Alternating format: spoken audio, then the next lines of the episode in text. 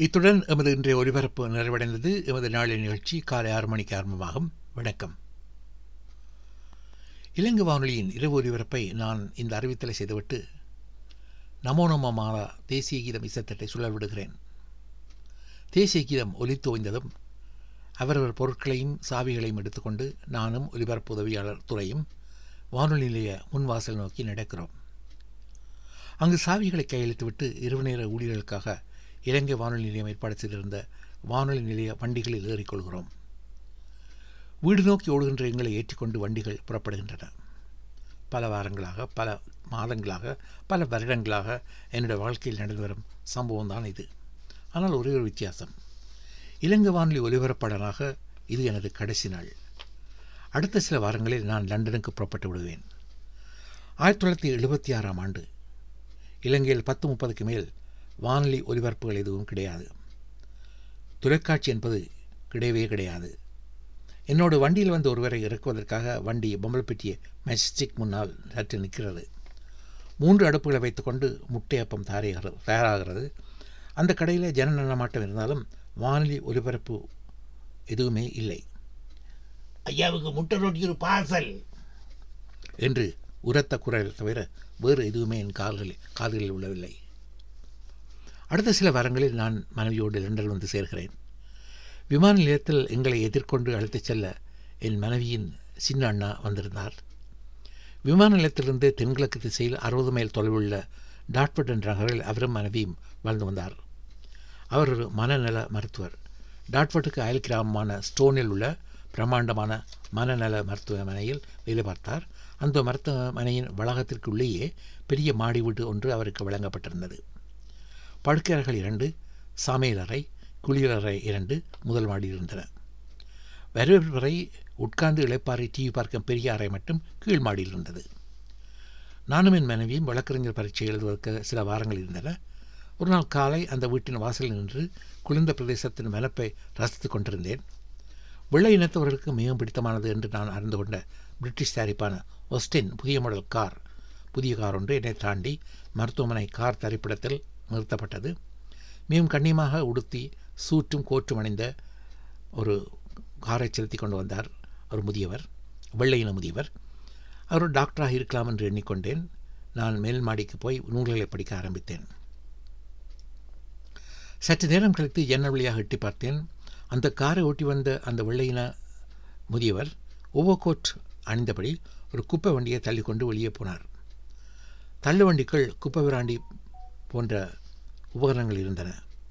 எந்த விதமான தயக்கம் இல்லாமல் வண்டியை உருட்டி வந்த அவர் துடைப்பத்தை எடுத்து தெருவை கூட்டி சுத்தப்படுத்தினார். தெரு என்று நான் சொன்னது அந்த மருத்துவமனை வளாகத்தில் இருக்கும் வீதிகள். அனைத்தையும் பிரிக்கிவிட்டு மீண்டும் கோட் சூட் அணிந்து காரில் புறப்படுகிறார் அந்த வெள்ளை வெள்ளக்காரத்துறை பிரிட்டனிலே எனக்கு இது முதற் பாடம். நீங்கள் என்ன வேலை செய்து சம்பாதிக்கிறீர்கள் என்பது முக்கியமல்ல. யாரையும் ஏமாற்றி தட்டி பறிக்காமல் உடலை வருத்தி சம்பாதிக்கும் ஒருவரை பிரிட்டிஷ் சமூகம் மதிக்கிறது. மருத்துவமனையின் தோட்டக்காரனாக பணியாற்றும் ஒருவர் கூட்சோட் போட்டு வருகிறார்.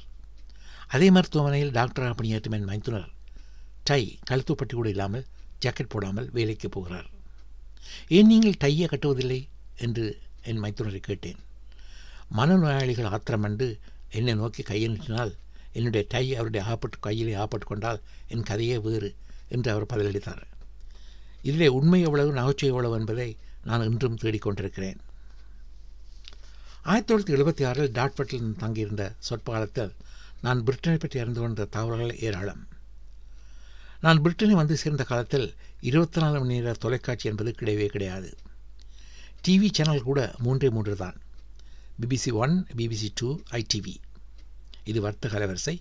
பின்னர் இன்னும் ஒரு வர்த்தக அலைவரிசை சேனல் ஃபோ இணைக்கப்பட்டது. பிரிட்டனில் தொலைக்காட்சி ஒளிபரப்புகள் வார நாட்களில் இரவு பன்னெண்டு முப்பது அளவில் நிறுத்தப்படும். சனி ஞாயிறுகளில் சுமார் ரெண்டு மணி நேரம் தாமதமாக நிறுத்தப்படும். என் மைத்துனர் வீட்டில் நாங்கள் நால்வரும் தொலைக்காட்சி டிவி எதுவுமே இல்லாத ஈழ நாட்டிலிருந்து வந்தவர்கள். நிறைய நிறைய டிவி பார்த்தோம். எல்லா படங்களுமே கருப்பு வெள்ளை பிளாக் அண்ட் ஒயிட் அமெரிக்காவிலிருந்து கொண்டு வரப்பட்ட போலீஸ் துப்பறிக்கும் படங்கள் Starsky Hutch Hawaii five O அமெரிக்க கட்டுப்பாட்டுள்ள ஹவாய் தீவில் அமெரிக்க போலீஸ் அதிகாரிய ஸ்டீவ் மேக்ரல் நடிக்கும் இந்த படம் மிகவும் பிரபல்யம். சனி ஞாயிற்றுக்கிழமை விடுமுறை நாட்களில் வரும் ஒரு படம் ஜிம் வில் ஃபிக்ஸ் இட் என்பதாகும். எங்களுடைய கருத்து சொல்வதானால் முருகன் உங்கள் விருப்பங்களை நிறைவேற்றி வைப்பார் என்பதாகும். பத்து முதல் பதினைந்து வரை உள்ள சிறுவர் சிறுமியர் இந்த பிபிசி ஒலிப்பதிவு நிகழ்ச்சியில் கலந்து கொண்டார்கள். சிறுவர்களாகிய உங்கள் விருப்பம் என்ன என்று நீங்கள் எழுதி அனுப்பினால் நிகழ்ச்சி தயாரிப்பாளர் ஜிம்மி சவில் உங்கள் விருப்பங்களை நிறைவேற்றி வைப்பார் அந்த நாட்களில் பன்னிரெண்டு வயது சிறுவர்கள் கேட்பவை நான் உலக குத்துச்சண்டை வீரர் முகமது அலியை சந்திக்க வேண்டும். டாக்டர் ஹூ கதாநாயகனை சந்திக்க விரும்புகிறேன். ஒரு எக்ஸ்பிரஸ் ரயிலை ஓட்ட விரும்புகிறேன். இவ்வாறான விருப்பங்கள் தான் இலங்கை வானொலி சிறுவர் மாமா போல் இந்த ஜிம் சேவில் மாமாவும் முகமது அலியை பிபிசி செலவிலே விமானம் மூலம் வரவழைத்து சிறுவனை சந்திக்க வைப்பார். டாக்டர் ஹூ கதாநாயகனும் இப்படியே. எக்ஸ்பிரஸ் ரயில் ஓட்ட விரும்பும் சிறுவனுக்காக விசேஷ அனுமதிகள் பெறப்பட்டு ரயில்வே ஷெட்டில் ஓய்வில் இருக்கும் ஒரு இன்ஜினில் பையன் சாரதியோடு ஏற்றப்பட்டு அவன் வலம் பெறும் காட்சி படமாக்கப்படும். இந்த நிகழ்ச்சி சிறுவர் சிறுவர் மத்திய மற்ற மத்தியில் மட்டுமல்ல பெரியோர் மத்தியிலும் மிகவும் பிரபல்யம் பெற்றது. இந்த நிகழ்ச்சியின் புகழ் நாடாளுமன்றம் வரை எட்டியது. எப்படி? நான் பிரிட்டனில் வந்திறங்கிய சமயம் ஆட்சியில் இருந்தது தொழிற்கட்சி அரசாங்கம். திரு. ஹரோல் வில்சன் பிரதமராக இருந்தார். ஜேம்ஸ் கரகன் வெளியுறவு அமைச்சராக இருந்தார். ஆயிரத்தி தொள்ளாயிரத்தி எழுபத்தி ஆறு மார்ச் மாதம் ஹெரல் வில்சன் தனது பிரதமர் பதவியை ராஜினாமா செய்தார். திரு. கலகன் பிரதமராக பொறுப்பேற்க வேண்டிய நிர்பந்தம் ஏற்பட்டது. தொழிற்சங்கவாதிகளின் ஆர்ப்பாட்டங்களினால் பிரிட்டிஷ் பொருளாதாரம் ஆட்டம் கண்டது. பிரிட்டிஷ் அகவிலை ஏற்றம் இன்ஃப்ளேஷன் பதினேழு சதவீதமாக உயர்ந்து பயமுறுத்தியது. பிரதமர் ஜிம் காகன் ஏன் இதை செய்யவில்லை? ஏன் அதை செய்யவில்லை? என்று பொதுமக்களும் எதிர்க்கட்சிகளும் பிரதமர் கலகனை கேள்விகளால் துளைத்தெடுக்க ஆரம்பித்தார்கள். அதுக்கு பிரதமர் கலகன் கொட்ட பதில் என்னுடைய பெயர் ஜிம் கலகன் நான் ஜிம் சவில் அல்ல. நீங்கள் கேட்டதையெல்லாம் நிறைவேற்றிக்க என்னால் முடியாது. I'm not Jim Savile I can't fix everything you want என்று கோபத்தோடு பிரதமர் பதிலளித்தார் ஆனாலும் இந்த பதிலை எல்லோருமே ரசித்தார்கள். பாவம் பிரதமர் கலகன் அவருடைய அரசுக்கு எதிராக நம்பிக்கையில்லா பிரேரணை ஒன்றை எதிர்க்கட்சியில் கொண்டு வந்தன. முன்னூற்றி பத்து பேர் அவரை ஆதரித்தும் முன்னூற்றி பதினோரு பேர் அவரை எதிர்த்தும் வாக்களித்தார்கள்.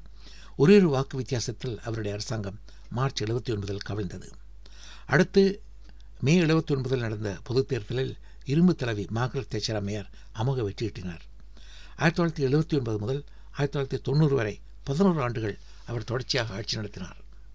பிரிட்டனில் முதலாவது பெண் பிரதமர் மார்கரெட் தச்சர் செய்த சாதனைகளோ அளப்பரியவை. ஆணாதைக்கு வரி கொண்ட ஆங்கிலேய ஆண்களும் எம்மவர் சிலரும் இந்த சாதனைகள் மறுக்கலாம்.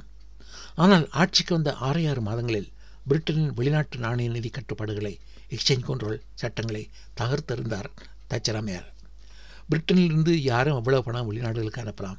அதே போல் வெளிநாட்டு பணம் இங்கு வரலாம் என்று ஆயிரத்தி தொள்ளாயிரத்தி எழுபத்தி ஒன்பதில் தச்சரமையார் சட்டமேற்றினார் அரசாங்க அமைப்புகள் பிரிட்டிஷ் கேஸ் போன்றவற்றில் சாமானியர்கள் மாடசாமி முனுசாமி கந்தையா பிரபாலினி அனைவரும் பங்குகளை வாங்கி லாபத்திலும் பங்கு கொள்வதற்கு வழி செய்தவர் அவர். பிரிட்டனில் ஆழத்தொழில் வளர்ச்சியை முடமாக்கி மூலிய உட்காரடி கிளவி என்று உட்கார வைத்த பிரிட்டிஷ் தொழிற்சங்கள் வல்லமையை குறைக்க நிலங்கரி சுரங்க தொழிலாளர் சங்கம் தொடக்கம் தொழிற்சங்கங்கள் அனைத்தையுமே நடுங்க வைத்த பெண்மணி என்றால் அது இரும்பு தலைவி மாகர்தான் புதுமை தலைவிக்கு ஹாலிவுட்டிலிருந்து பெண் அபிமானிகள் திரண்டார்கள். அவர்களுக்கென தொடர் நாடகங்கள் சீரியல்கள் எழுதப்பட்டன. டெலஸ் டினாஸ்டி போன்ற படங்களில் நடித்த நடிகை ஜோன் காலின்ஸ் போன்றவர்கள் அணிந்த கம்பீரமான ஆடைகள் அமெரிக்காவின் ஹிலரி கிளின்டன் அமைச்சர் கருப்பின் ஆளை கொண்டலிசா ரைஸ் போன்றவர்கள் பிரிட்டனின் தச்சர் அம்மையாரை அம்மையாரின் ஆடை அணிகளை பார்த்து அதை போல உடுத்தினார்கள் அவரை போல வாழ்ந்து காட்டினார்கள். ஆள் பாதி ஆடை பாதி என்பதன் அர்த்தம் என்ன? தச்சரமையாரின் அம்மையாரின் ஆடைகளையும் கம்பீரத்தையும் கவனியுங்கள். எல்லாமே உங்களுக்கு புரியும். சரி எனது இவ்வாறு கட்டுரையை முடிக்கும் முன்னர் உங்களை மீண்டும் ஒரு தடவை டாட்ஃபுட் ஸ்டோனில் நாங்கள் தங்கியிருந்த மனநல மருத்துவமனையின் மருத்துவர்கள் குவார்ட்டர்ஸுக்கு அழைத்துச் செல்ல விரும்புகிறேன். நான் பெற்ற இன்பம் பெருகை வையகம் என்பது போல நான் அடைந்த பயம் அடைக என் வாசகரம். தொலைக்காட்சி பற்றியே காணாத ஈழமணி திருநாட்டிலிருந்து ஆயிரத்தி தொள்ளாயிரத்தி எழுபத்தி ஆறிலும் அதற்கு முன்னர் புறப்பட்டு வந்தவர்கள் நாங்கள். இரவு போசனை முடித்துக்கொண்டு எங்கள் சோசி இருக்கையில் அமர்ந்தோமானால் திரையில த எண் காட்டப்படும் வரை நடுங்கியபடியே உட்கார்ந்திருப்போம்.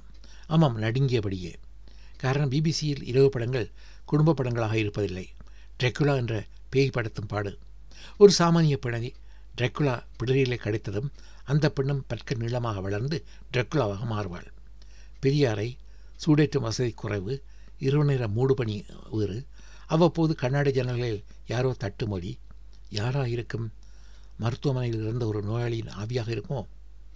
அல்லது சாட்சாத் அந்த ரத்த கேட்டு ரக்கு ட்ரெக்ராவோ மீறி படத்தை பார்க்க மன உறுதி இல்லாமல் என் மைத்துரர் மனைவி தனக்கு தூக்கம் வருவதாக கூறிக்கொண்டு லேசாக நழுவி மாடிக்கு போய்விடுவார். அவரைத் தொடர்ந்து என் மைத்துனரும் சில நிமிடங்களில் என் மனைவியும் மாடிக்கு போய்விடுவார்கள். நான் மட்டும் பிபிசி ஒளிபரப்பு இப்படி நள்ளிரவில் நிறைவு செய்யப்படுகிறது என்பதை அறிவதற்காக கொட்ட கொட்ட மொழித்தபடி காத்திருப்பேன். படம் முடிந்து அறிவிப்பாளர் ஆங்கிலத்தில் பேசுவார். பிபிசியின் இந்த ஒளிபரப்பு இத்தோடு நிறைவடைகிறது. மீண்டும் நாளை காலை ஆறு மணிக்கு சந்திப்போம். உங்கள் தொலைக்காட்சி பட்டியை ஆஃப் செய்ய மறக்காதீர்கள். உங்கள் கையில் எரிந்து கொண்டிருக்கும் சிகரெட்டையும் அணைக்க மறக்காதீர்கள். குட் நைட் இதனைத் தொடர்ந்து விசில் போன்ற வானொலி மொழியில் டோன் ஒலி ஈச்சொலி ஐந்து நிமிடம் கழித்து அறிவிப்பாளர் மீண்டும் வருவார். என்ன? சிகரெட்டை அணைத்தாகிவிட்டதா? நாள்தோறும் கேட்கப்படும் ஒரு சமூக பாதுகாப்பு வினா. பல வீடுகளில் சிகரெட்டு சிகரெட்டுகளினால் தீ விபத்துகள் மரணங்கள் ஏற்பட்டிருக்கின்றனவாம். இது பிபிசியின் தகவல்.